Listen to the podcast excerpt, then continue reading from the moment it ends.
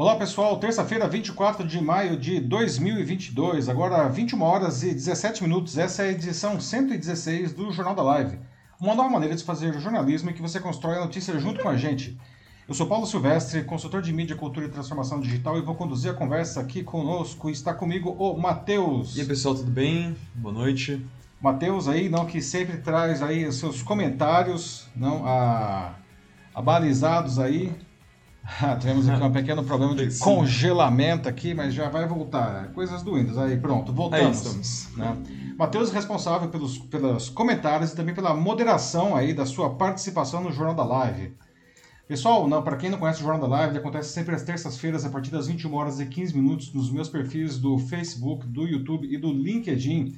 Nós trazemos sempre 5 notícias aí importantes aí do Brasil e do mundo para debater junto com vocês. A gente não quer só dar a notícia, a gente quer conversar a notícia com vocês. Então, nós vamos trazer aqui as informações e à medida que a gente vai trazendo, vocês vão deixando seus comentários, dizendo o que vocês acham sobre o que está acontecendo. E aí o Matheus seleciona e a gente vai conversando, então, sobre a notícia. No dia seguinte, a quarta-feira de manhã, o Jornal da Live também fica disponível, gravado aí como...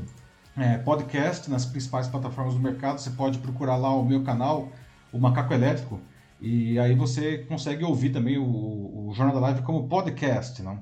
Muito bem, pessoal, esses são os assuntos que nós vamos abordar aqui hoje. Aliás, depois de tivemos um intervalo aí de 3 semanas, não? A agenda estava realmente extremamente complicada com viagens e com eventos, então tivemos esse hiato aí de 3 semanas, mas agora estamos aqui de volta, não, com a edição 116, e hoje vamos começar a edição debatendo sobre como a explosão de roubos de celular está fazendo os paulistanos adotarem novas práticas, como ter um segundo celular. Não?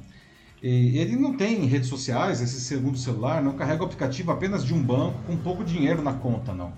Bom, o crime de roubo de celular se multiplicou desde o início do ano com a entrada da facção criminosa, o PCC, o Primeiro Comando da Capital, que viu uma maneira de obter grandes ganhos de maneira fácil. A polícia intensificou o combate, mas não dá mais para usar celular na rua em bairros nobres aqui de São Paulo. Enquanto os bancos tentam, de alguma forma, se isentar da culpa, os cidadãos se protegem como podem. Você já foi vítima ou conhece alguém que sofreu esse tipo de golpe, de roubo seguido de golpe? Não? O que a gente pode fazer para se proteger? Vamos debater sobre isso. Não? Na sequência, vamos falar sobre como o Pix realmente se tornou um sucesso entre os brasileiros e graças a ele o Brasil subiu da 8ª para a 4ª posição no ranking mundial de transações em tempo real, formado por 53 países. Não? O número dessas transações no país cresceu quase 6 vezes nesse ano em relação ao ano passado, chegando a 8,7 bilhões de transações. Né? O número é mais que o dobro do observado, por exemplo, no Reino Unido, que tem só 3,5 bilhões e até muito acima dos Estados Unidos, que tem 1,8 bilhão de transações. Mas afinal, qual é o segredo do sucesso do Pix? Você costuma usar esse método de transferência de valores ou tem algum tipo de restrição a ele? No nosso terceiro tema, vamos abordar o homeschooling, ou seja, a possibilidade dos pais ensinarem seus filhos em casa e não na escola. Não? A Câmara dos Deputados aprovou na quarta passada o texto base do projeto de homeschooling. A proposta vai agora para análise do Senado. Entre as entidades contrárias ao projeto está a organização Todos pela Educação, que defende o papel da escola na formalização e socialização dos jovens e crianças. Para os educadores, a lei é falha e é difícil de ser aplicada, o que pode incorrer em sérios problemas na formação educacional e social das crianças. O que você acha da ideia de educar os filhos em casa? Você faria isso se você pudesse? Não? Quais seriam as vantagens e as desvantagens dessa modalidade? Não? Ou a escola é mesmo, enfim, o melhor lugar para a criança aprender? Depois vamos debater sobre um movimento que está sendo chamado de social hiring. Não? Ele indica o uso cada vez mais intenso das redes sociais por recrutadores, tanto para buscar candidatos para suas vagas de emprego, quanto também para avaliar se eles estão realmente aptos para essas funções. Né? E não pense que isso está só restrito ao LinkedIn, que é a maior rede social profissional do mundo. Né? Os recrutadores agora olham todas as redes que puderem, até o TikTok se tiver. Isso quer dizer então que agora a gente precisa estar presente em todas as redes sociais? Né? Calma, muita calma nessa hora. Não? Mas, enfim, alguns cuidados precisam ser tomados para que, enfim, a gente não estrague as nossas chances de conseguir aí um emprego, não. Então, vamos falar sobre isso também. E, como sempre, encerrando a edição, a nossa notícia bizarra de hoje, né? Imagine você entrar em um brechó e comprar por R$180, o equivalente a R$180, mais ou menos, uma escultura que achou interessante, né? Só que depois você descobre que se trata de um legítimo busto romano com mais de 2000 anos de idade, né? Foi exatamente o que aconteceu aí com uma americana que adquiriu essa escultura sem saber da sua origem. Não. Pessoal, o que vocês fariam no lugar dela? Aliás, vocês já compraram alguma coisa valiosa aí sem saber do que se tratava, né? Bom, então, pessoal, muito bem. Vamos agora sim, começar aqui os nossos debates da edição 116 do Jornal da Live. Né? E como já foi adiantado, hoje vamos começar a edição falando sobre como a explosão de roubos de celulares está fazendo os paulistanos adotarem novas práticas para se proteger. Não dá mais para usar celular nas ruas dos bairros nobres de São Paulo. Não. O roubo de smartphones explodiu nesse ano, não. Mas ao contrário do que se pode imaginar, não, o principal objetivo não é o valor do próprio aparelho, não, e sim a possibilidade de se realizar com ele transferências bancárias, não? Especialmente via Pix. Por isso, o cidadão aí está tendo que se virar para dar um jeito de se proteger. E muitos roubos acontecem, inclusive, com o bandido de bicicleta ou de moto, não? Arrancando o celular da mão da vítima quando o aparelho está destravado ainda, não? Segundo a polícia, o problema se agravou com o envolvimento da facção criminosa PCC, não? Que descobriu uma maneira fácil de obter muito dinheiro. Não? Há casos registrados de transferência, acredite se quiser, olha só, mais de R$100 mil. Não? Depois disso, os celulares costumam ser vendidos no Paraguai. Não? Apesar de a maioria dos roubos acontecer aqui na capital de São Paulo, não, o problema se estende também ao interior, em todo o estado. Tá? Um celular é furtado a cada minuto aproximadamente. Não? Enquanto os bancos tentam se isentar da culpa, não, os cidadãos, então, estão dando seu jeito, não? Como eu já perguntei agora há pouco, refaço as perguntas. Você já foi vítima ou conhece alguém que sofreu esse tipo de roubo seguido de golpe, não? O que a gente pode fazer para se proteger, não? O que vocês fazem para se proteger num caso desse daí? Então, aí veja só o larápio aí levando o celular, não, de bicicleta. Bom, ele virou o principal foco de roubos e furtos, já que pode multiplicar o prejuízo das vítimas, não? Com a invasão das contas bancárias. Então, segundo a polícia, o PCC, não, o Primeiro Comando da Capital, ele cooptou uma quadrilha que atua na região da Bela Vista aqui, para quem não é de São Paulo, é uma região próxima da Avenida Paulista, né? E pela proximidade dos bairros nobres, o local se tornou um dos epicentros dos roubos, não? Mas isso acontece em toda a cidade, e como eu falei agora há pouco, isso a gente se observa também, inclusive no interior de São Paulo, não? Os bandidos normalmente arrancam os celulares das vítimas quando elas estão usando o aparelho na rua ou no carro, porque assim eles estão desbloqueados, o que facilita o golpe, não? Eles normalmente chegam de bicicleta ou de moto, não dando nenhuma chance de reação para a vítima. E por isso, não, a principal dica de segurança é jamais usar o celular na rua. Se for necessário, né, você precisa atender uma ligação ou usar algum aplicativo, entre numa loja, num estabelecimento para fazer isso, não?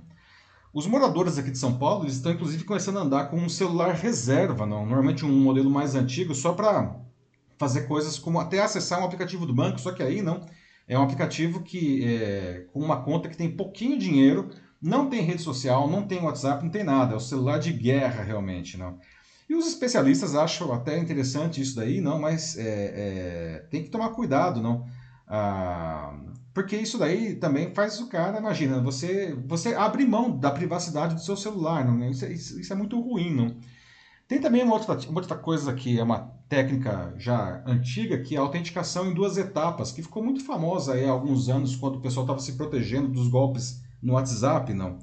Que também é um negócio legal, mas os especialistas falam o seguinte, a segunda, né, porque assim, o que é a verificação em 2 etapas? Você tem a senha do aplicativo, no caso do banco, e mais outra, não, que vem normalmente por SMS, não?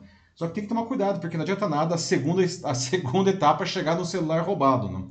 Então tem que ter esse cuidado aí também, não? Há também as soluções de segurança que são nativas dos celulares, não? Que pode ser, por exemplo, ocultar o aplicativo do banco, para ele não aparecer o ícone dele no aparelho, não. Tem outras coisas que alguns aparelhos também permitem que você impeça que o Wi-Fi ou o 4G seja desligado quando a tela estiver bloqueada, que é uma coisa que os bandidos fazem, outra coisa interessante aí para se proteger, não. E uma coisa óbvia, aliás, a gente precisa dizer, não, que as pessoas, tem gente que não faz, por incrível que pareça, né? Ter uma senha para travar o aparelho, né, gente? Celular sem senha hoje, absolutamente impossível, né? Tem que ter senha, e não pode ser uma senha óbvia também, essa senha também não pode ficar gravada, escrita no lugarzinho, tipo, tem gente que coloca a senha dentro da capinha do celular, aí também não dá, né, gente? Tem que ser um negócio sério, difícil de adivinhar, não? E se tiver o aparelho disponível, não, também fazer o bloqueio pela digital ou por reconhecimento facial, isso dificulta também a vida dos bandidos aí, não? Tem também o chip da operadora, não? Outra coisa que você pode habilitar para proteger aí o seu celular dos bandidos, não? Bom, diante desse aumento aí de roubos, não, que estão envolvendo o Pix, o Banco Central, que criou o Pix, não, ele por sua vez está criando mecanismos também, não, para tornar a transferência mais segura, não, como limitar saques noturnos. Aliás, uma dica também é você limitar, não, o valor de transferência. Entra no aplicativo do seu banco e fala, olha, o limite do Pix é um valor baixinho, não. Você tem alguma conta que você faz transferência sempre de valor mais alto, você fala que aquela conta pode ser, tem um valor mais alto. Todas as outras são baixas, não. Mesmo porque, não, mesmo que os bandidos eles queiram aumentar esse valor, ele só passa a valer depois de 48 horas. Então dá tempo de bloquear tudo aí, não. Aliás, não... os bancos, não, eles, enfim, alguns bancos têm até ressarcido algumas dessas vítimas aí, não? Quando, por exemplo, fica provado aí que o bandido de alguma maneira invadiu o aplicativo do banco, tá? Mas o que a Febraban, né, que é a Federação Brasileira dos Bancos, ela fala aí que cada instituição tem a sua própria política, né? Os bancos, na verdade, eles vão sempre tentar não assumir esse prejuízo, não. Então, uma coisa que também é super importante é que se você for, infelizmente, vítima de um roubo como esse, não, você imediatamente avise o banco do que aconteceu para que ele possa fazer aí o bloqueio, não. Quanto mais você demorar para avisar o banco e fazer o bloqueio, não, aliás, tem que fazer o bloqueio da conta, bloquear o celular também e fazer o boletim de ocorrência, nessa ordem, tá? Quanto mais você demorar para fazer o bloqueio, mais os bancos vão ter argumentos para não devolver o dinheiro. Então, a dica é imediatamente mesmo, assim que você puder já ter acesso a um telefone, ligue para o banco e faça todos os bloqueios. O negócio é sério, pessoal, né? Assim, às vezes eu estou ali eu dou aula no Mackenzie, na PUC, na Constelação, às vezes eu estou ali na rua esperando começar a aula ou depois da aula, e eu vejo, né, o pessoal descer na Rua da Consolação de bicicleta, assim... desesperado, correndo, e eles sobem com a bicicleta em cima da calçada para pegar o celular do pessoal que está ali no ponto de ônibus ou na calçada simplesmente. O negócio é sério, temos que nos cuidar. Então, eu gostaria de saber então agora de vocês, não, o Matheus aí vai nos ajudar, se alguém aqui já sofreu esse tipo de golpe, não, ou se conhece alguém, o que vocês fazem, né? Além dessas dicas aí, o que vocês acham que a gente pode fazer para se proteger desse tipo de roubo seguido de golpe, não? E aí, Matheus? Bom, vamos lá. A gente já teve aqui... tem um caso que já foi relatado, que é do Eduardo Banzato, que ele disse que foi, infelizmente, uma das vítimas desses roubos. E depois, quanto às soluções, por enquanto, a gente tem só um comentário aqui do Saulo Paiva Farias, também no LinkedIn, que ele sugere, assim, andar armado para que, como ele coloca aqui, assim estaremos competindo em igualdade, ele coloca. Bom, primeiro aí o Eduardo Banzato, não, lamento muito, Eduardo, não, nós já até falamos sobre isso, não, antes, não. Eu também fui vítima aí de roubo de celular em novembro, mas eles não conseguiram fazer nada além do prejuízo do celular, não, mas é horrível isso, lamento aí pela perda, não. Quanto ao Saulo, né, a questão da arma, né, é uma questão bastante delicada, né, Saulo, porque... você andar armado, não, é uma coisa, né? Porque a grande pergunta que se faz nesse caso é: você estaria pronto, preparado, não, para, no caso, disparar aí em um bandido? Que é, enfim, essa supostamente é a proposta aí da arma, não? Será que, enfim, você estaria preparado para isso, não? A questão do armamento da população realmente é uma questão bastante polêmica, que a gente já discutiu, inclusive, aqui no Jornal da Live. Mas, enfim, é uma coisa que muita gente faz aí, né? E aí, Matheus, que mais temos aí? Depois tem a Silamar Borges Santos, que ela fala, né, que não só em bairros nobres, mas em todos os lugares, parece que realmente está muito arriscado andar com o celular e de fato, assim, é uma sensação muito, muito ruim essa mesmo, assim, que todo mundo, acho que tem sentido um pouco mais, né? Até mesmo um lugar, assim, que eu me lembro aqui agora, lendo os comentários, né, vendo o mais sobre o tema, né? Transporte público, né? Locais como ônibus, metrô, geralmente são lugares que as pessoas pensam que é seguro, né? Que as pessoas utilizam até, mas é importante lembrar, assim, que acontece aí também, assim, em ônibus, assim, né? Você tá lá, assim, tá no seu caminho para casa e você pega o seu celular, assim, pra você dar uma olhada, mas, enfim, nunca sabe quando pode ter alguém que tá de olho em você, né? Pode ter um roubo aí. A Estela Mar, obrigada aí pelo comentário, Estela Mar. Não. De fato, o transporte público, não, isso acontece em todo lugar, como a Estela Mar sugeriu, não? Acho que os bairros nobres aí, ou mais ricos, enfim, eles estão sendo visados até mesmo porque essas pessoas supostamente teriam mais dinheiro em suas contas correntes pro golpe, não? Mas isso acontece em todo lugar, não? E como a gente viu aí, os dados da polícia, não, indicam que isso está acontecendo no estado inteiro, não? No estado é um celular quase por minuto, não? É muita coisa, não? E o Matheus traz um ponto interessante também aí, que é a questão do transporte público, não? Que as pessoas se sentem seguras para usar o celular no metrô, no ônibus, não? Mas acontecem roubos, não? E principalmente furtos, não? Uma coisa que a gente precisa ver aí no caso do transporte público, não, são os furtos, né? Que quando a diferença do roubo e do furto é que o furto a pessoa não percebe que o objeto está sendo subtraído. O roubo é, enfim, ali mediante aí a agressão, né? Então, muito furto, realmente, muito cuidado com bolsas, não, principalmente bolsas, que o pessoal aí tem uma incrível capacidade de abrir a bolsa e retirar a carteira, retirar celular, não, sem que a vítima perceba, não. Se estiver carregando bolsa, sempre colocar a bolsa na frente. Sim. Né, para você ter uma visão completa aí da bolsa, para evitar que alguém abra a sua bolsa e furte os objetos. Não? Sim, mochila é a mesma coisa. Tem muita mochila gente já também, que, né, gosta de colocar a mochila na frente, né? Sim, realmente não é muito confortável, mas é uma opção. Nessas horas também, o conforto aí fica em segundo plano, né?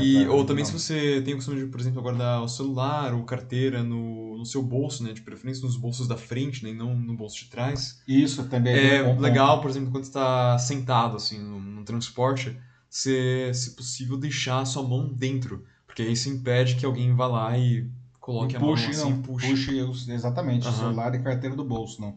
E o bolso da frente aí também, principalmente calças jeans, assim, tudo isso acaba dificultando, né? É horrível, né, gente? Como é que a gente precisa se adaptar, não? De certa forma, até privar do conforto e de recursos que a vida nos traz, principalmente a vida digital, mas a situação é essa que nós estamos vivendo, não? Depois tem um comentário aqui do Eduardo Falcão, que ele pergunta sobre a polícia, né? Como será que a polícia está investigando e agindo em cima disso? Boa, Eduardo, boa pergunta aí, meu caro Falcão. A polícia está forte, não? Porque, inclusive, a mídia está mostrando esse problema, não? Então a polícia está realmente se mexendo muito, não? Já foram apreendidos aí menores e presos vários bandidos aí, não? Que estão fazendo esse tipo de crime, não? Mas uma coisa que eu acho que é importante, pegando o seu gancho aí, Falcão, né? É por isso que é importante, tá? A gente fazer o boletim de ocorrência. Muita gente acaba sofrendo o furto aí, ou o roubo, e não faz o boletim de ocorrência, porque acha que, enfim, não serve para nada, que o aparelho nunca vai ser recuperado. Provavelmente, tá? E é uma pena, ele nunca vai ser recuperado mesmo, mas o boletim de ocorrência, ele é um documento importante até para a inteligência da polícia entender como que é a dinâmica dos crimes, não? E fazer aí a sua movimentação, o seu planejamento para tentar coibir isso daí. É uma tarefa complicada, não? Porque é muito bandido aí, não? E como eu falei, eles são muito furtivos e muito rápidos, não? Nem sempre vai ter um policial ali para impedir. Mas a polícia está atuando fortemente em cima das quadrilhas, não? Usando justamente a inteligência para desbaratar aí as quadrilhas, não? Para tentar impedir aí que esse problema aí se perpetue, não? Boa pergunta aí do nosso colega Falcão. Depois, partindo para o YouTube, né, mudando um pouco as redes, temos o Sandro Custódio aqui nos acompanhando, que já é aqui um visitante de longa data da live. E ele escolheu viver no interior, e inclusive porque antes ele vivia, aqui ele conta, em Porto Alegre, e lá foi onde ele aprendeu a estar sempre atento. Mas, Sandro, pelo menos aqui em São Paulo, saber que os roubos também aumentaram muito, até mesmo... Estava lendo um artigo hoje do Estadão mesmo, dizendo que os roubos, eles parecem que aumentaram até mais no interior do que na capital. Aqui, proporcionalmente, não. É verdade, aí não. Pelo menos aqui no interior de São Paulo, acho que é essa matéria, né, Matheus? No interior de São Paulo, sim. Uhum. A polícia está atuando aí, não? E como, enfim, está tendo muito roubo em São Paulo, os caras... De novo, é por isso que é importante a gente fazer os boletins de ocorrência, não? A inteligência da polícia está atuando, não? E aí a gente observa as quadrilhas, principalmente quadrilhas de roubo a bancos, coisas maiores assim, não, agindo com mais força em cidades pequenas até, ou médias, não, em que tem aí um policiamento mais frágil, e aí favorece aí o aumento da criminalidade. Mas, na média, né, Sandro, como você bem falou, não, muita gente acaba indo para o interior aí para fugir da violência das grandes cidades, não? O Glauco Luiz Marques fala também que nunca aconteceu com ele, até agora, ainda bem, mas que ele já conhece, assim, pessoas que tiveram o problema, assim, né, da clonagem de números de telefone, pedindo dinheiro emprestado, são outros golpes mesmo. O Marcos Antônio Leite dos Reis, ele comenta aqui que ele já comprou o celular dele para ficar em casa, basicamente. Então também é algo que, mais uma vez, muita gente está fazendo. O segundo celular, né? O celular é o Marcos, né? O celular principal fica em casa e para a rua o pessoal leva o tal do celular de guerra, né? Que é um celular mais barato e com quase nenhum recurso, né? E no caso de ter até um aplicativo de banco, é uma conta com pouco dinheiro, né? De novo, é uma pena que a gente acaba perdendo aí as nossas comodidades por causa dos bandidos, né? E o Glauco falou aí também, não...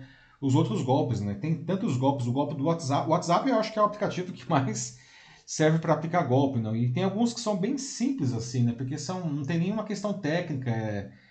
Aquilo lá que fala, você mandar uma mensagem para a pessoa, falar, meu número novo, não sei o que, e depois jogar um blá, não? E o bandido falar, eu tô aqui, você pode fazer uma transferência para mim, eu pagar uma conta que eu te devolvo amanhã, não?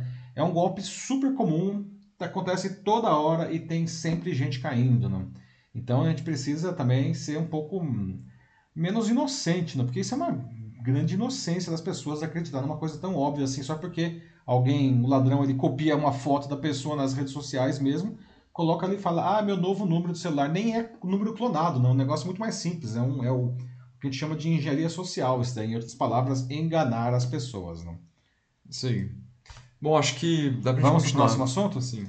Muito bem, pessoal. Então, agora aqui são 9h40. Na sequência, vamos falar sobre... Vamos continuar falando de Pix, não, mas de um outro jeito, não. O Pix realmente se tornou um grande sucesso entre os brasileiros, não só entre os bandidos, como a gente está vendo aí, não. Graças ao Pix, não, o Brasil subiu da 8ª para a 4ª posição no ranking mundial de transações em tempo real. Veja só, um ranking aí com 53 países, não.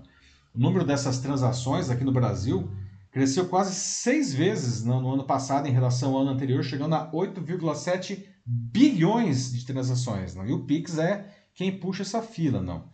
Acabamos de ver aí que os bandidos adoram o Pix, né? Mas, enfim, todo mundo parece que, ou quase todo mundo, gosta do Pix. Não? Qual que será o segredo? Né? Você gosta do Pix? Você faz Pix? Ou você tem, enfim...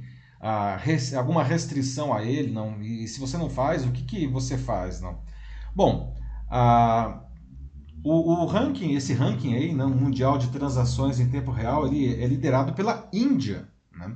Depois vem a China e a Tailândia, não, que são países muito populosos, não, e que são pioneiros em tipos e pagamentos semelhantes ao Pix, assim, essas transações em tempo real, né?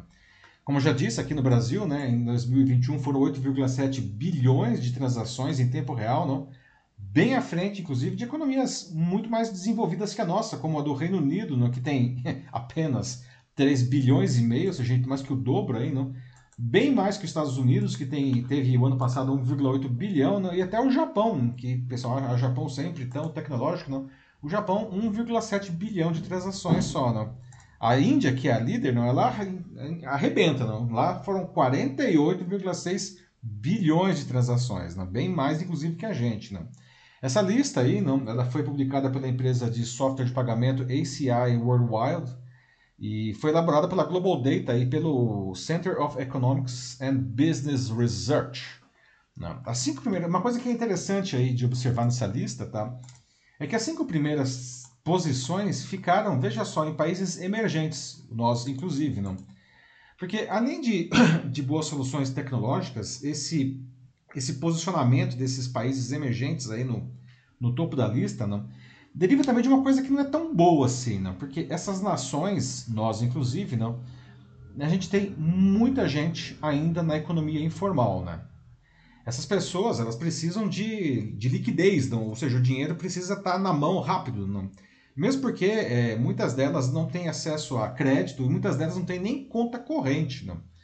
O pagamento em tempo real no Brasil levaram a uma economia de custos aí, estimada em 5,7 bilhões de dólares, né, para os clientes e para as empresas, né, tendo um impacto positivo aí no PIB brasileiro de 5 bilhões e meio de reais. Né.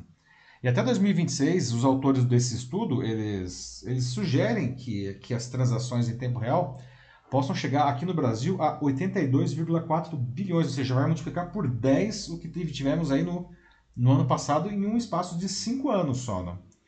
O estudo indica ainda que o Pix ele deve substituir não só o dinheiro, tá? Mas também cartões, né? Os cartões de plástico, isso daí.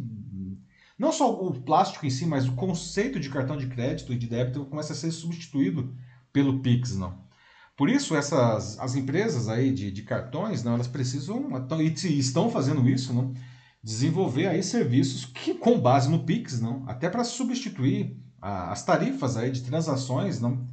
Aquele negócio enfim, quando você usa o cartão de crédito, um estabelecimento paga por isso, isso aí vai acabar caindo por conta do Pix, não, que acaba sendo muito mais em conta. Não. Apesar do crescimento, tá, os pagamentos em tempo real no Brasil, eles representam ainda, tá, 5,3% das transações, é muito pouquinho. Não. Os outros pagamentos eletrônicos, por exemplo, cartão de crédito, cartão de débito, né, eles ficam com 29,4%. E papel, ou seja, dinheiro e, por incrível que pareça ainda, cheque, não, é 65% aí das transações no Brasil. Não? Mas o mesmo estudo, tá, ele indica que os pagamentos instantâneos eles devem responder já em 2026 por 34% do valor total das transações. Não? Vale dizer que aqui no Brasil, não, a gente já tem mais Pix hoje, tá, já temos mais Pix sendo feitos do que se você somar o DOC, o TED, e o cheque, né, que ainda tem, por incrível que pareça, algumas pessoas ainda usam. Né? Então, o Pix realmente está de vento em popa, não. Eu queria saber agora, né, de vocês, se vocês costumam usar o Pix, aí, esse método de transferência de valores, não. Tem outras coisas semelhantes, não. O WhatsApp Pay, não, que é um negócio que parecia que ia pegar, não pegou tanto ainda, mas, enfim, está aí disponível, transferir dinheiro pelo WhatsApp, não. Ou vocês têm algum tipo de restrição a isso daí, não. Aliás, uma pergunta que a gente pode até fazer, né, Matheus? Será que isso, vocês acham que algum dia isso pode acabar com o dinheiro em papel, né? A China, por exemplo, o dinheiro em papel está sumindo. Lá, os mendigos na China, por incrível que pareça, não, eles têm celulares e eles têm um QR Code, não, as pessoas que querem fazer dar uma esmola para o mendigo, não, elas fazem com o QR Code do mendigo que ele tem lá. Então, até a esmola é dada aí de maneira eletrônica. Não? E será que isso vai acontecer aqui no Brasil? Vocês acham que, enfim, seria uma boa a gente ficar, digamos, livre aí do dinheiro em papel e moeda, não? E aí, Matheus, o que o pessoal diz? Bom, vamos lá. Então, a Celamara Borges Santos fala, né, que ela gosta muito, ela adora o Pix, mas perigoso por conta do roubo, né? Que é uma preocupação aí de, bom, muita gente, né? Acaba sendo e, infelizmente, a gente vê, né, que... a primeira notícia aí, né? O Pix é o que tá impulsionando esses roubos de celulares aí. Depois eu tenho o Eduardo Falcão dizendo de que ele usa o Pix apenas quando é obrigatório. Ele ainda prefere o boleto, mas acredita que o crescimento é devido às taxas das máquinas, dos boletos e tudo mais que os bancos mordem do empresário, ele coloca entre aspas. Ele vai ter mais dele ainda. Tem mais, só para concluir aqui. Certo. Sobre a transferência é imediato, e aí então já se confirma o pagamento e fecha o negócio. Então, antes se mostrava os comprovantes, né, tinha que esperar e algumas vezes era golpe também. Uhum. Temos golpes de boletos também, né, sim, Eduardo? Uhum. Né? Aliás, não, você trouxe uma coisa que eu acho que é bastante importante, aí, que faz o Pix dar certo aqui no Brasil, né, que é, do ponto de vista do consumidor, do cliente, não, Ele é totalmente gratuito, né? Quando você faz um DOC, um TED, ou mesmo paga um boleto, não, tem uma taxinha aí que você paga, não, R$7, depende do banco, aí, né? R$4, R$7, R$10, não. É, e se você está fazendo Pix, então você fica livre dessas taxas, o que certamente é um atrativo, não. E sobre o boleto, não, ele tem essa vantagem da instantaneidade. Quando você paga alguma coisa com boleto, demora aí 2 dias, às vezes, para compensar, né? E você, eventualmente, não, tem que ficar esperando aí, não, isso ser compensado para você receber o produto que você compra, não. Então, temos esses... Do lado do empresário, não, das empresas também, não, o Pix, ele... No lado quando as empresas recebem, o Pix, ele é taxado, mas acaba sendo ainda mais vantajoso que, por exemplo, que taxas aí de cartões de crédito, né? Então, realmente, essa questão de taxas é um grande salto aí que o Pix está trazendo, né? Uma coisa que a Estelamar Borges Santos comentou aqui é que faz tempo que ela não vê dinheiro vivo, na verdade. E pior assim, você até falou sobre o caso dos moradores de rua na China, né? Que eles... pedem dinheiro com Pix, né? Eles pedem pelo Pix. Não é Pix, porque Pix é só no Brasil, mas o equivalente, né? O equivalente ao Pix. Uhum. Mas aqui no Brasil a gente já vê isso também. Sim. Pelo menos aqui nas grandes cidades, sim, isso já é uma prática comum, porque, né, até como a Estelamar falou, nossa, faz tempo que eu não vejo dinheiro vivo. E não é só ela, assim, é muita gente, porque de fato, assim, tem vários já que não andam mais com dinheiro na carteira. Realmente é só o Pix, assim, ou usam os cartões, então... isso é fruto disso.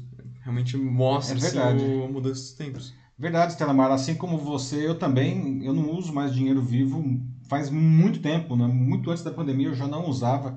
Mesmo porque não existia Pix ainda, mas existia a possibilidade de você fazer os pagamentos eletrônicos, não.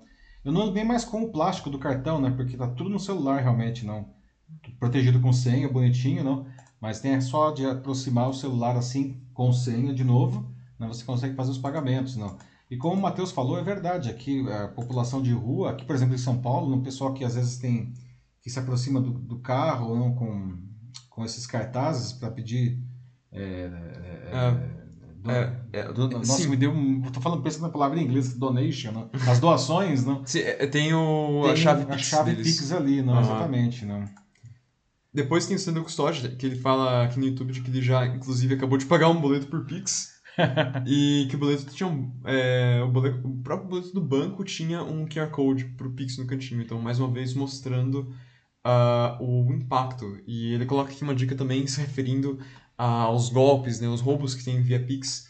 Ele sugere que todos criem a chave Pix pelo CPF antes que um estranho o faça por você. Boa, Sandro! Sim, importantíssimo. Cara, assim, os seus dados, não, CPF, telefone, que são as diferentes chaves, não. Mesmo que você depois não queira compartilhar essas chaves, registra logo isso daí, entendeu?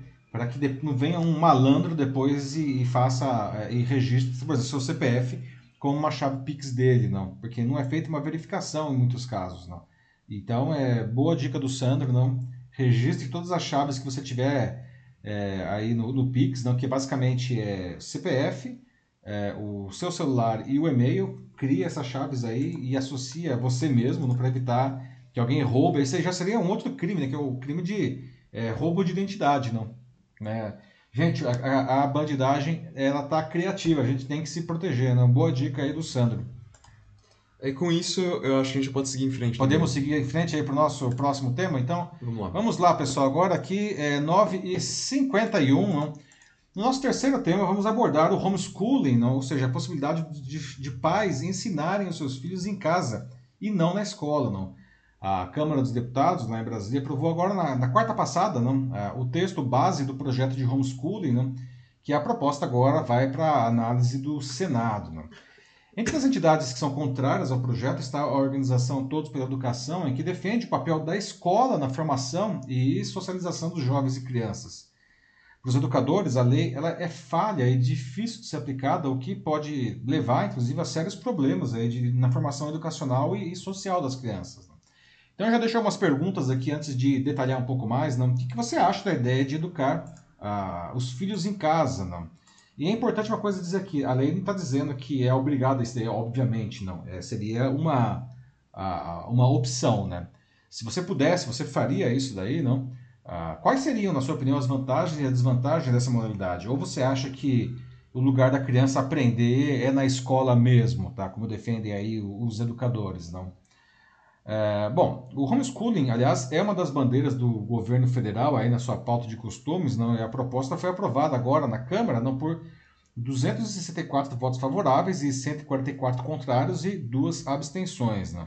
Sessão que durou 4 horas, não? E os deputados que apoiaram a proposta afirmaram que um dos objetivos do projeto é dar segurança jurídica e tirar as famílias da ilegalidade, porque do jeito que a lei está prevista hoje, ou seja, a educação, não? Ela diz que se os pais não matricularem as crianças na escola, eles podem ser enquadrados como pelo crime de abandono intelectual dos próprios filhos, né? Então, essa lei aí, ela está tentando fazer uma proteção jurídica, porque se os pais na verdade, eles até precisam matricular os filhos na escola, porque as provas são feitas na escola, não. Mas, enfim, se a educação for feita em casa, eles não estarem passíveis aí de punição por abandono intelectual, não. A proposta, né, que foi aprovada aí pela Câmara, ela altera o trecho de lei que justamente não estabelece as diretrizes não, e as bases da educação nacional. Não. Em 2018, vale dizer, não, o STF, o Supremo Tribunal Federal, ele considerou que o modelo de ensino domiciliar ele é constitucional, mas ele disse que o Congresso tinha que definir as regras. Não. E essas regras até então não estavam definidas, por isso que não dava para ter educação domiciliar no Brasil. Aliás, ainda não dá, né? A lei está sendo avaliada ainda, né? Hoje, pela Constituição, né, a escola é obrigatória, né, para crianças de 4 a 17 anos, né? Bom, esse projeto aí que foi votado na Câmara, não, ele prevê que os pais devem ter ensino superior ou ensino tecnólogo para poder ensinar seus filhos em casa, né? Tem outros requisitos aí, né? Os pais, eles não podem ter antecedentes criminais, e são obrigados a matricular o filho em instituições de ensino para que eles façam as provas, não? Com o objetivo, aliás, de verificar se a criança está aprendendo. Se for comprovado que a criança não está aprendendo, essa família ela perde o direito aí do homeschooling, não? A proposta admite ainda, não, que essa educação domiciliar seja feita por terceiros, que são os chamados preceptores, não? Que é, diga-se de passagem, duramente criticada aí pelos educadores, não, porque eles acham que esses preceptores, não, isso pode abrir caminho para que qualquer pessoa monte aí uma escola informal de ensino domiciliar, não, ou para que qualquer pessoa, de uma hora para outra, se torne professora aí de escola básica sem estar minimamente preparado, não.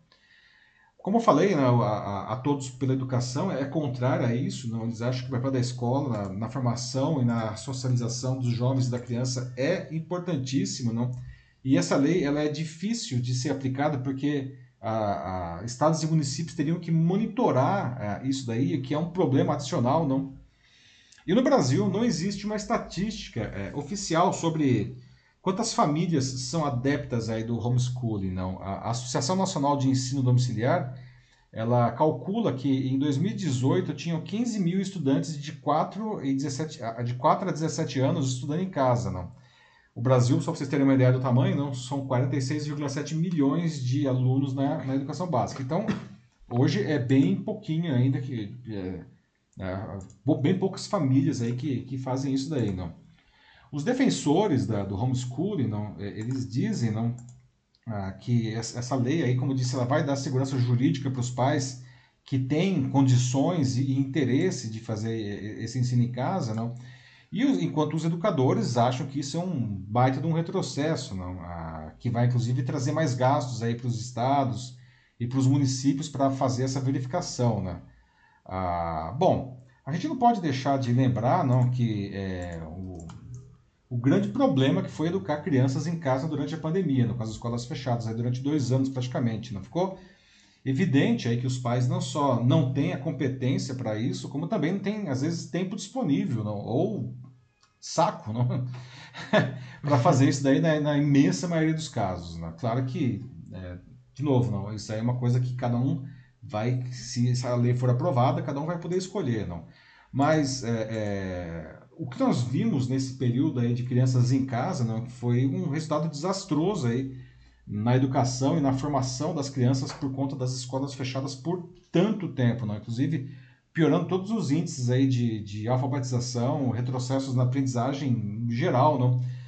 E as famílias, incluindo, né, inclusive, aí, percebendo não, a importância do professor, não, e da escola nesse processo de socialização. Não? Tem, inclusive, uma pesquisa que foi divulgada pela revista científica European Child and Adolescent Psychiatry, não?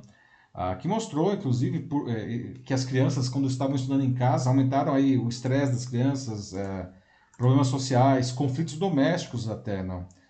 Além disso, não, é importante a gente dizer que a escola, que é o que os educadores dizem, não, meio que isso é unânime entre os educadores, não, a escola não é um lugar onde apenas a criança aprende matérias, aí, como, sei lá, língua portuguesa, matemática, e seja lá o que for. Não. É um espaço não, de socialização, não, justamente porque na escola as crianças são expostas a amigos de famílias com visões de mundo que são diferentes. Não. A própria escola... Uhum. Tem um importante papel na formação da cidadania, não? Criando aí pessoas, cidadãos, não? Que têm uma visão mais diversa, mais inclusiva e mais tolerante, não? É o primeiro passo para uma integração na sociedade como um todo. Exatamente, uhum. Né? E ao ser privada aí do ambiente escolar, a criança ela perde, não? E essas experiências que são experiências importantíssimas para a sua formação como indivíduo e como cidadão. Isso é o que todos os educadores dizem, né? Então agora eu gostaria de ouvir de vocês o que vocês acham da ideia de educar filhos em casa, não? Se essa lei for aprovada, você gostaria de fazer isso? Não?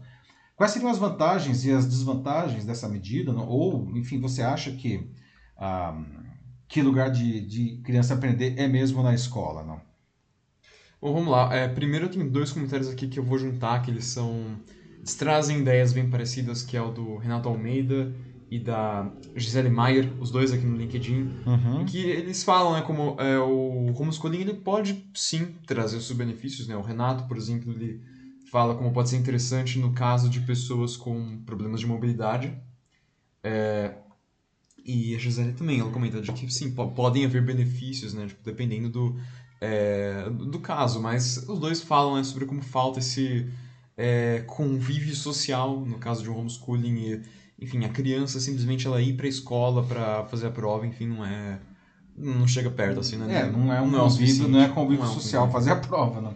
A Gisele vai, assim, além e fala de que na visão dela realmente não é saudável para o desenvolvimento da criança. São pontos interessantes que vocês dois trazem, não? E quando a criança, por algum motivo, não pode ir para a escola, não? É uma questão, né? E aí, isso eu entendo, não? Se vocês tiverem uma visão diferente, me ajudem aqui, mas eu entendo que isso daí seria uma exceção da regra, não? Não é a regra, não. Ou seja, a criança que não pode ir para a escola, né, que ela tem uma limitação efetiva, eu acho mais do que justo que ela estude em casa, não? Mas aí, de novo, né, é uma impossibilidade e não uma opção, né? Como vocês mesmos trazem, na questão da socialização fica muito prejudicada. Mas, enfim, é um ponto bem interessante aí o que vocês dois trazem aí, não? Depois o Eduardo Falcão, ele pergunta, ele comenta aqui de um caso de que muitas pessoas que vivem com motorhome, veleiros, que eles utilizam esse método para educar os filhos, né? Eles acabam fazendo o homeschooling. Ele cita aqui um caso da Heloísa Schurmann, por exemplo, que... da família Schurmann, sim, né? Que educou todos os filhos assim quando ela viajava com a família. E até cito um documentário da Netflix que pode ser legal, Conferir o Mundo em 2 Voltas. Então ele pergunta se conhecemos, né? Não sei se pergunta só pra gente ou talvez pra todo mundo, né? Como um todo, aqui que tá nos assistindo também, se conhecemos esse método dos viajantes e se sabemos se ele é internacional. Então, bom ponto aí que o Eduardo traz. Eu acho que, de certa forma, ele conversa com o que o Renato e a Gisele disse antes, não? Porque, enfim, é uma situação, não, em que a família ela está literalmente em movimento o tempo inteiro, não. A família Schurmann aí, não, ela ficou famosa aí nas décadas anteriores aí, porque eles deram a volta ao mundo no veleiro, não. Evidentemente, num caso como esse, não, não tem como matricular a criança na escola, porque literalmente cada dia ela está num lugar diferente no mundo, não. E aí, não, eu não sei exatamente qual foi o método que a família adotou, mas eles se preocuparam em dar uma educação aí para os filhos, não, Porque pelo simples fato de que era uma exceção, de novo, né? Não era uma opção, era uma falta de opção, né? A partir do momento que a família decidiu que ela seria totalmente nômade, não tinha nem como. É menos até do que a lei propõe, né? Porque a lei propõe que os pais eduquem os filhos em casa, mas as provas sejam feitas numa escola. Num caso como esse, nem tem como fazer prova na escola, não é um... Confesso que eu não sei aí qual foi o método que a família adotou, não, mas é um legal aí que o Eduardo Falcão está trazendo para a gente também aí, não, mais uma coisa para se pensar. É interessante para se pensar, mas acho que é legal assim também ressaltar que isso não pode ser algo que, porque você tem esse caso que funciona, que você tem para todos os outros, porque é, de novo, né, um caso muito, muito específico. É a exceção, né? Bom ponto, Matheus, né? De novo, né? Não é uma opção o caso da família Schurmann, não, é justamente a falta de opção, né? Eles ou faziam isso ou as crianças não estudariam nada, não. Foi uma decisão incomum, né, bastante incomum, eu diria, não, da família se tornar nômade e ficar viajando pelo mundo, literalmente, aí, durante anos. Não? Então, se funcionou ou não, né, de novo, falta de opção e não opção. No Facebook agora tem um comentário da Ana Paula Ferentino Silvestre, que ela diz assim, que nos Estados Unidos tem alguns pais que fazem homeschooling e justamente com medo de que os filhos sofram bullying ou que eles aprendam coisas erradas na escola. Então, eles optam pelo homeschooling, pela educação em casa, como uma forma, assim, uma medida protecionista para as crianças, para o desenvolvimento delas. Pois é, isso é um comentário bastante interessante da Ana Paula. Aí, não? Os Estados Unidos, aliás, ele é provavelmente o berço do homeschooling. Não existem, inclusive, comunidades, não, que por questões religiosas, principalmente, não, como os Amish, não, eles, enfim, vivem fechados no mundo deles, não. E o argumento que eles usam justamente não manda as crianças para a escola para não sofrer bullying ou para, enfim, não aprender coisas erradas, não, ou coisas que são diferentes daquilo que eles acreditam que seja o certo. Mas isso daí é uma falácia, né? Não mandar a criança para a escola para evitar que ela sofra bullying, que você está assumindo, não, que a criança vai sofrer bullying antes de ela sequer chegar lá, não. E além do mais, não, o bullying é um problema seríssimo, que precisa ser combatido, ele acontece mesmo, não. Mas a melhor maneira de se combater o bullying, não, é justamente com o diálogo, com as diferenças aí, não. A partir do momento em que você faz com que a criança não tenha acesso à escola, você está limitando até essa experiência dela, não. Agora, com relação a aprender coisas erradas, não, isso é bem, bem complicado, não, porque, afinal de contas, o que é uma coisa errada? Não? Alguma coisa que, enfim, ideologicamente a família não concorde, ou até por uma questão religiosa, não, entenda que existem diferenças, tá? Mas isso também não é um problema, isso, na verdade, é uma força da escola. A criança, ela vai crescer uma hora, ela vai se tornar um cidadão e ela vai ter que interagir na sociedade, não? E a sociedade, ela é composta de pessoas necessariamente diferentes de nós. A criança que ela é educada e ela cresce dentro de uma bolha homogênea em que todos pensam da mesma forma, no primeiro momento em que ela precisar lidar com uma diferença, ela não vai saber como fazer isso daí.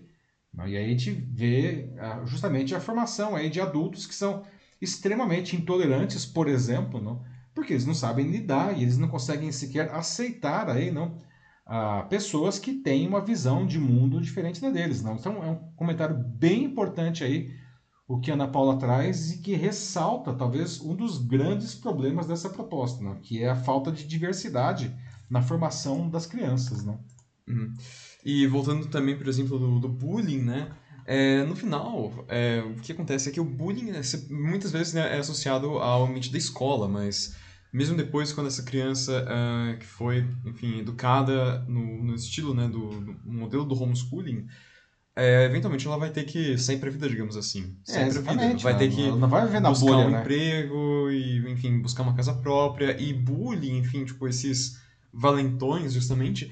Isso você encontra em qualquer lugar, na verdade, assim, mesmo no campo de trabalho. Exatamente. Assim, e como, né? E tem muito, na verdade. Muito, muito mesmo, assim. Então, por mais que seja realmente uma experiência muito, muito ruim de se passar, e, assim, muita gente que passa por isso, né, que acaba sofrendo pela zoação, principalmente quando é mais novo, muitas vezes é algo que sim, de fato, pode deixar as pessoas marcadas pelo resto da vida, a triste realidade é que é uma coisa que mora ou outra, assim, tipo, talvez em graus menores ou graus maiores, vai acontecer. Vai acontecer com todo mundo, assim, vai acontecer com você, você pode ser a vítima mesmo. Então, quanto antes você souber como lidar com isso, melhor. E as escolas, assim, elas, assim, já há tanto tempo, né, lidando com o bullying, elas oferecem, muitas vezes, conversas, né, com os pais e com os alunos sobre o tema. Ou seja, é algo que até mesmo pode ajudar os pais a guiarem a criança, a lidar com isso, né? Com o problema. E de fato, né? É um problema sério, bullying realmente existe, é um problema sério. Muitas escolas não sabem como lidar com isso, muitas famílias não sabem como lidar com isso, mas ele acontece, em algum momento ele vai acontecer na vida da pessoa, né? E como o Matheus falou, a melhor maneira é você ter aí a família junto com a escola, trabalhando, não?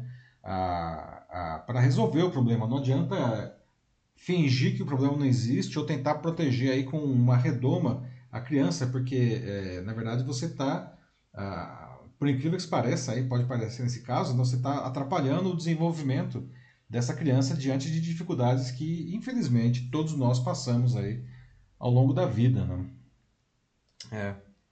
Bom, acho que... Vamos para o próximo assunto? Melhor a gente ir mesmo, 10h08 agora. Muito bem, pessoal, 10h08 aqui. Vamos agora debater o nosso quarto tema de hoje, não? Mais um termo em inglês, agora vamos falar de social hiring, não? Que seria, vamos dizer assim, uma tradução aí livre, não? Contrato, não? Recrutamento por redes sociais, não?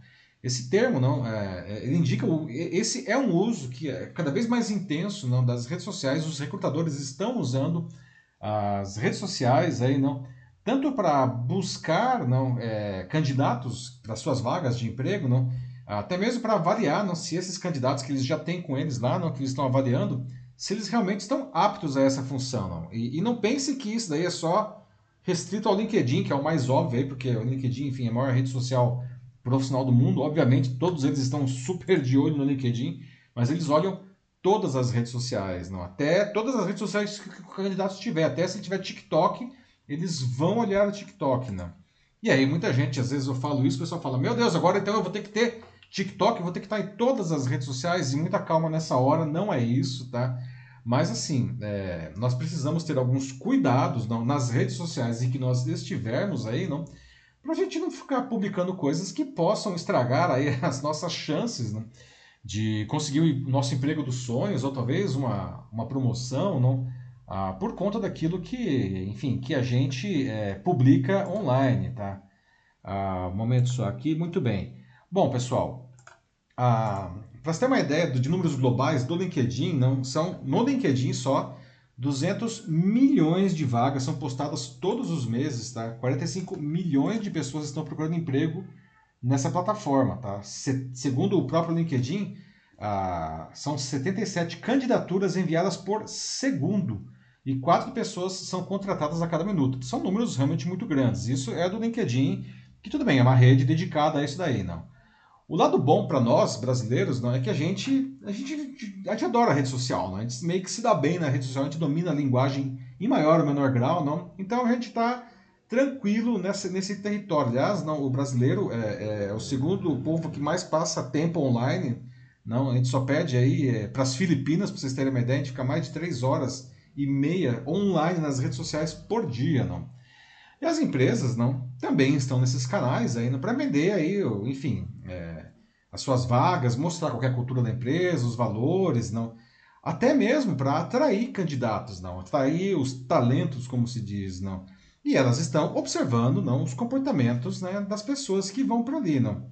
Então, isso pode ser, nossa, então você pode falar, nós estamos super bem aí na fita, nós somos brasileiros, não, adoramos redes sociais, então estamos ótimos, não.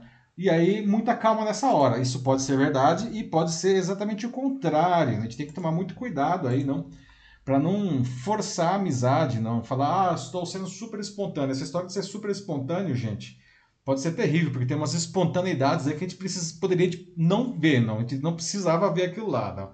Então, os recrutadores, de um lado, eles estão vendo aí, não, o nosso perfil, para ver o que a gente sabe, mas para ver também qual é o nosso comportamento, tá? Isso não quer dizer aqui, não, que então agora o meu perfil no Instagram tem que ser um negócio super careta, e não é isso, tá? Assim, o que você precisa fazer, né? Tem uma palavrinha mágica, né? Que é o bom senso, né? Aliás, duas palavras, não. Vamos ter bom senso aí nas redes, inclusive redes como mais pessoais, digamos assim, como o Instagram, né? E o Facebook, não? Faça aí uma coisa mais equilibrada, e eu vou até dar algumas dicas aqui na sequência, tá? Misture, não faça dessas redes, essas redes que são só pessoais, tá? Você pode colocar coisas profissionais ali. E uma rede como o LinkedIn dá para você colocar um pouquinho também de coisas pessoais. Misture as duas coisas, tá? Sei lá, vamos supor, você acabou de fazer um curso bacana, né? Ou teve aí fez um negócio legal no trabalho, por que não colocar no Facebook ou no Instagram? Pode colocar sim, tá? Os recrutadores estão vendo isso daí, né? Por outro lado, uma coisa que é interessante que os recrutadores também veem, se você tem interesse numa vaga ou numa empresa, né, siga essa empresa, siga aí os executivos dessa empresa, porque tem várias vantagens aí, né? Primeiro, porque você está demonstrando interesse por essa empresa, né, e os recrutadores veem isso daí, mas também, dessa maneira, né, quando você segue as lideranças dessa empresa, por exemplo, você consegue saber quais são os temas que são importantes nessa empresa. O que está sendo debatido ali. Não, tudo isso daí são coisas que vão te ajudar, por exemplo, no momento de uma entrevista. Você já sabe o que acontece ali. Não? Então, algumas coisas que a gente precisa... Outra coisa que é legal também... não? A rede social não tem esse nome por acaso, é para a gente fazer social ali, né? Então, principalmente, e aí sim, principalmente no LinkedIn, não? Existe ali um espaço para que você possa pedir, não, para os seus amigos, para os seus colegas, para seus chefes e ex-chefes, ex-professores, deixarem ali um depoimento para dizer o que você sabe, que é bacana que você fez, não? Porque isso daí aumenta os seus pontos, aumenta aí a sua chance de ser contratado, não só porque você fica mais bonito perante o recrutador, mas quanto mais o seu perfil está recheado, mais o nosso amigo algoritmo, não, ele vai fazer o seu perfil aparecer mais. Não? A gente precisa movimentar o nosso perfil, porque isso daí faz com que quando alguém procurar alguma coisa, não, o nosso nome apareça lá na frente. Não? Então...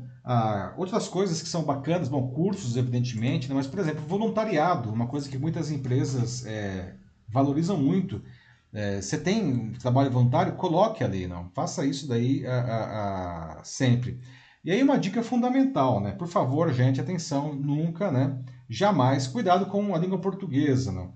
Uma coisa que é muito ruim, assim, que queima o filme, é erro de português, principalmente erros grosseiros, não? Outras coisas que a gente tem que tomar muito cuidado aí nas redes sociais, todas elas, mesmo TikTok, assim, mesmo as mais informais, não. Cuidado com posturas radicais, né? Demonstrar preconceito, questões extremistas, coisas como apologia ao uso de drogas, violência. Isso daí praticamente elimina você, não, de qualquer processo de recrutamento aí, não. O recrutador ele não vai querer ter um profissional na empresa que, enfim, que defende violência, não, questões aí radicais, não. Um ponto de atenção também, não. Você, às vezes as pessoas me perguntam, né, inclusive como consultor, eu posso fazer comentários, não, sobre acontecimentos do Brasil, aí posso falar de política, por exemplo, não. E pode, tá? Mas assim, de novo, sem radicalizar. Todo mundo pode e deve ter um posicionamento político, você pode expressar isso daí, mas a grande dica nesse caso é faça isso com respeito, sem agredir o outro, sem, enfim, excluir os outros, sem praticar esses cancelamentos horrorosos que a gente vê, não. Você pode dizer qual que é o seu ponto de vista, não tem nenhum problema com isso, tá? Mas a grande dica é faça isso com respeito ao outro, tá? Então, muito cuidado também nesse caso, tá? Com as fake news, não? Peraí que deu uma travada aqui no computador. Vamos ver se o Windows libera aqui. Aqui parou também. Vamos ver aqui. Opa, voltamos aqui, né? Vamos lá, estamos aqui de novo. Desculpa aí a travada do Windows, né? Então, muito cuidado também, não, com fake news, né? De você divulgar, replicar a fake news, né? Os recrutadores também estão de olho nisso daí, né? E isso é terrível, porque quando você replica fake news, não, o recrutador ele pode achar que isso daí você tá, que você é uma pessoa desinformada, que você não tem senso crítico, tá? Então, muito cuidado aí com essa questão das fake news também. Não repasse informações falsas, tá? Só passa adiante informações se você tiver certeza de que aquilo lá realmente é uma coisa correta, tá? Ah, por fim, dica final aí, jamais publique fotos que exponha você aí, não, em situações íntimas, situações constrangedoras, né? Uhum. Assim, gente, eu já vi cada coisa, inclusive no LinkedIn, que vocês não acreditam, né? Eu já vi foto de um sujeito, juro, que ele tirou foto, ele tava de terno, acho que era numa festa, não, tava lá com um blazer bacana, assim, e ele tirou aquela famosa foto na frente do banheiro, na frente do espelho, e tinha um cara atrás, não, desculpa, ele tava fazendo xixi ali no urinol do banheiro, e o cara tirou aquela foto e colocou no LinkedIn, não. Eu falo, meu Deus do céu, não, foto assim... Foto de perfil. Foto de perfil, né, o cara bacanão lá com o blazer dele e o cara fazendo xixi atrás, não. Sem falar outras coisas, né, enfim, fotos em trajes menores, não, assim, roupa de banho, né. Muito cuidado, né? Essas fotos aí não... Não tô dizendo que você não possa colocar uma foto na praia, não. Mas não vai colocar isso como uma foto de perfil no LinkedIn, por exemplo, né? A menos que você esteja... Eu costumo brincar, né?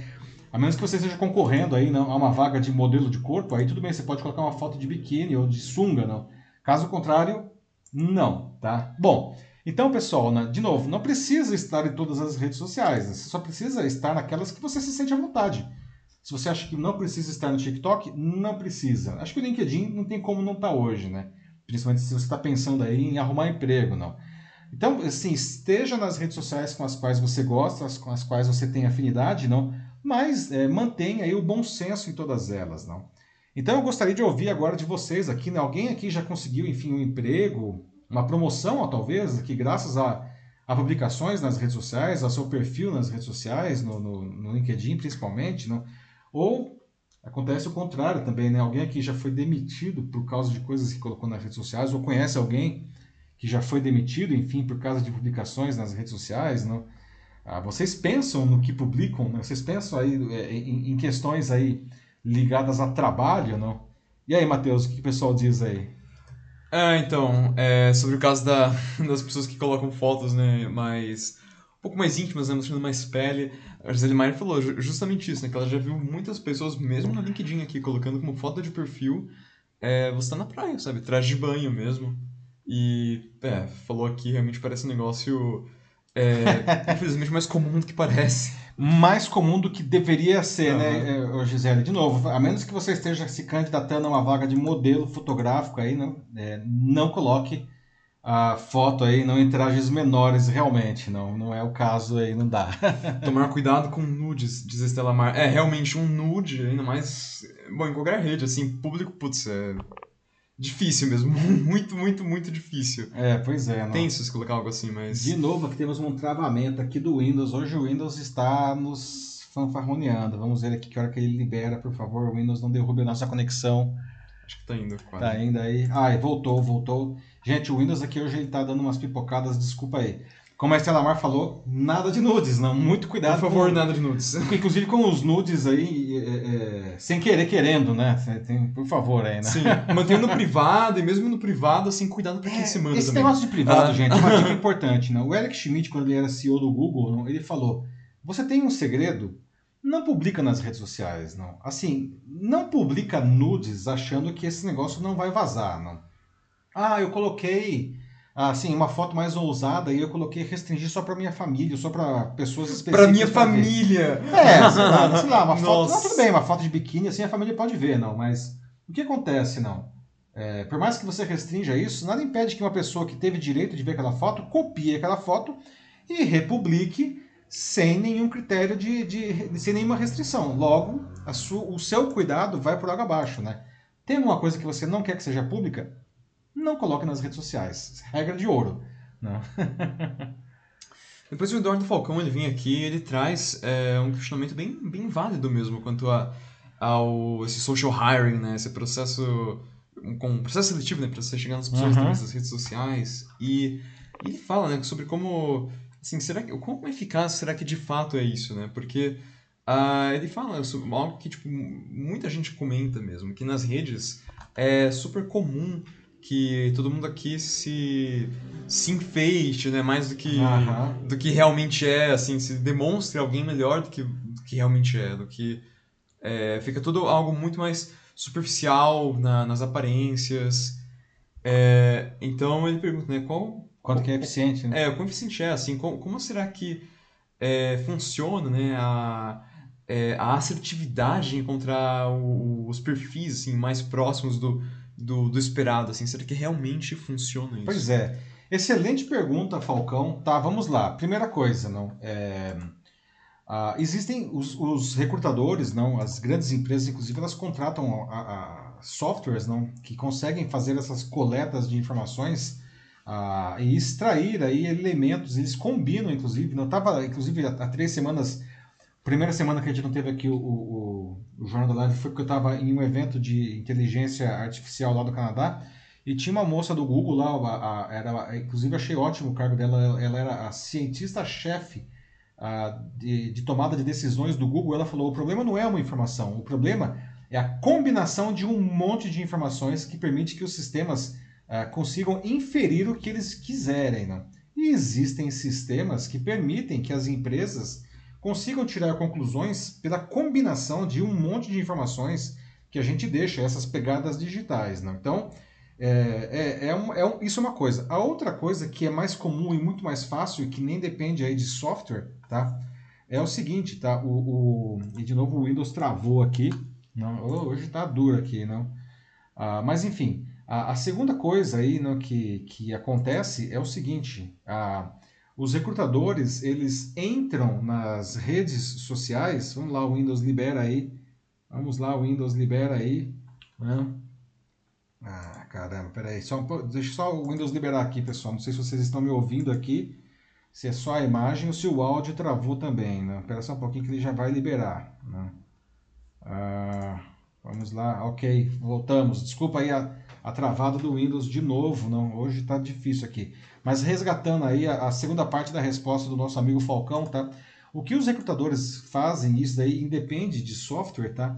É o seguinte, é entrar nos perfis para identificar coisas que as pessoas publicam, que são coisas que podem eliminar o candidato, como, por exemplo, não, alguém faça apologia a drogas ou apologia à violência, não?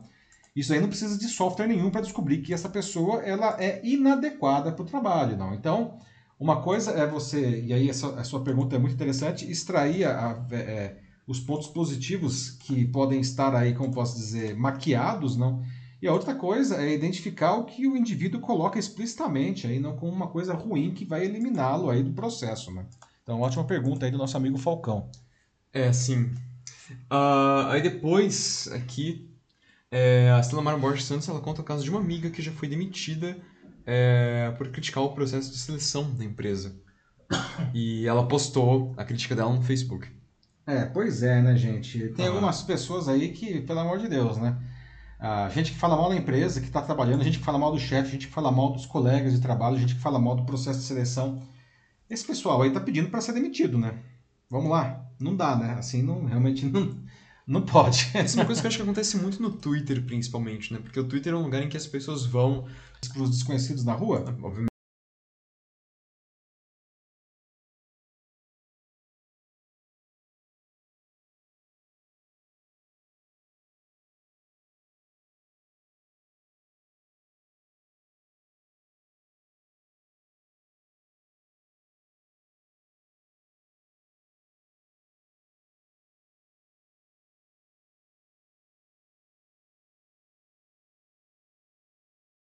Não, né? Então por que você acha que você pode fazer isso no Twitter e todo mundo vai ver? É a mesma coisa, pessoal. Segredo não é para colocar na rede social, né? Não é para colocar na rede social. Isso aí. Bom, acho que dá para passar já. Peraí que o nosso que tá dando aqui tá... Será que continuam os conectados aqui? Então, eles comentam de que, por exemplo, aquela hora que tem a última travada que deu, o Sandro falou aqui que... Só o vídeo está travado, o que estavam ouvindo. O Falcão também falou que o áudio está ok. Mas continuamos online aqui? Esse que agora ele falou aqui, né, que está desconectado, mas aparentemente nós continuamos conectados, não? Vamos ver aí. Vamos tentar seguir, então. Então, vamos lá. Então, pessoal, bom, chegamos aqui agora à nossa notícia bizarra de hoje, não? Vamos ver aqui, guardando o sinal. Dá uma atualizada aí, Matheus. Tô dando. Não? Vamos lá, vamos ver aqui. Bom, aparentemente aqui o nosso amigo OBS, aqui o nosso aplicativo, diz que continuamos online. Continuamos online, né, Matheus? Continuamos. Parece que no YouTube caímos, mas eu já estou recuperando aqui. Tá. Bom, no LinkedIn continua online, né? Sim. Então, desculpa, pessoal, estamos realmente aí com alguns problemas. Hoje o Windows resolveu tirar o dia para bagunçar aqui, não. Mas, enfim, chegamos agora à nossa última edição aqui, que é a nossa notícia bizarra de hoje, não. Agora, imagine você entrar em um brechó, né, e comprar por equivalente a R$180 uma escultura que você achou interessante, não? Só que depois você descobre que se trata de um legítimo busto romano com cerca de 2000 anos de idade, não? E foi exatamente o que aconteceu aí com uma americana que adquiriu uma escultura, não, já há algum tempo, não, sem saber aí da origem, não. O que você faria no lugar dela, pessoal? Você já comprou, aliás, eu gostaria de saber, vocês compraram já alguma coisa aí, né, que fosse valiosa, sem saber do que se tratava, não? Bom, aí está a moça que comprou a antiguidade, e aí está a antiguidade, que ela comprou sem saber o que era exatamente, não? E ela é uma colecionadora de arte, o nome dela é Laura Young, não? Ela mora no Texas, lá nos Estados Unidos, e ela teve essa surpresa, não? Depois de comprar esse busto aí, não? Em 2018, não? Ela adquiriu o busto num brechó, não? Pagou $35, que é mais ou menos R$180 na cotação atual, não? E levou o objeto aí para casa, aí no cinto de segurança, né? E quando ela chegou em casa, ela percebeu que a peça parecia bem desgastada, parecia ser bem antiga, inclusive, não? E aí ela entrou em contato com alguns especialistas em história da arte da Universidade do Texas, lá em Austin, não? E com algumas casas de leilão para ver se descobria, não, o que era aquilo, não? E demorou, mas os especialistas finalmente trouxeram aí a resposta, não? E para surpresa dela, se tratava de um busto romano perdido, não? Esculpido há mais de 2000 anos. Caiu tudo? Caiu. Terminou aqui. Facebook também, YouTube também. Gente, caiu. Então, ó, Matheus... Vocês não estão nos escutando mais. Pois é, não, mas aqui está sendo gravado, então eu vou deixar aqui essa gravação, aqui o comentário aqui em áudio, porque depois ele vai, inclusive... ser enviado aí para o podcast. Pessoal, desculpe aí o problema que realmente nós tivemos aqui com o Windows, que ele resolveu dar uma pipocada. Nós já tínhamos terminado as quatro notícias principais, faltava só a nossa notícia bizarra, tá? Então, o que eu proponho fazer aqui? Na semana que vem, a gente retoma essa notícia bizarra. O que você acha, Matheus? Pode ser, a gente volta com ela... Isso, acho que dá, o pessoal que está nos ouvindo aqui agora só no podcast, não... então, a gente faz isso, retomamos aí na semana que vem, terça-feira, né, a partir das 9h15 da noite, não, vamos retomar a notícia bizarra aí da moça que comprou um busto de 2000 anos. Pessoal, é isso, desculpem aí esse problema técnico que o Windows nos proporcionou no final, mas acontece, coisas de ao vivo, né? A gente se vê novamente na semana que vem, um abraço grande a todos, tchau, tchau, pessoal. Falou, gente. Até a próxima. Esse foi o nosso retorno, né? Poderia ter sido com a comunicação um pouquinho melhor, né? Poderia, mas é o jeito, assim. A gente tá sempre aqui e semana que vem tem mais. Então, tamo junto. Se cuidem e obrigado pela participação, quem participou, ou simplesmente por assistir ou escutar. E é isso aí. Até a próxima. Tchau, tchau.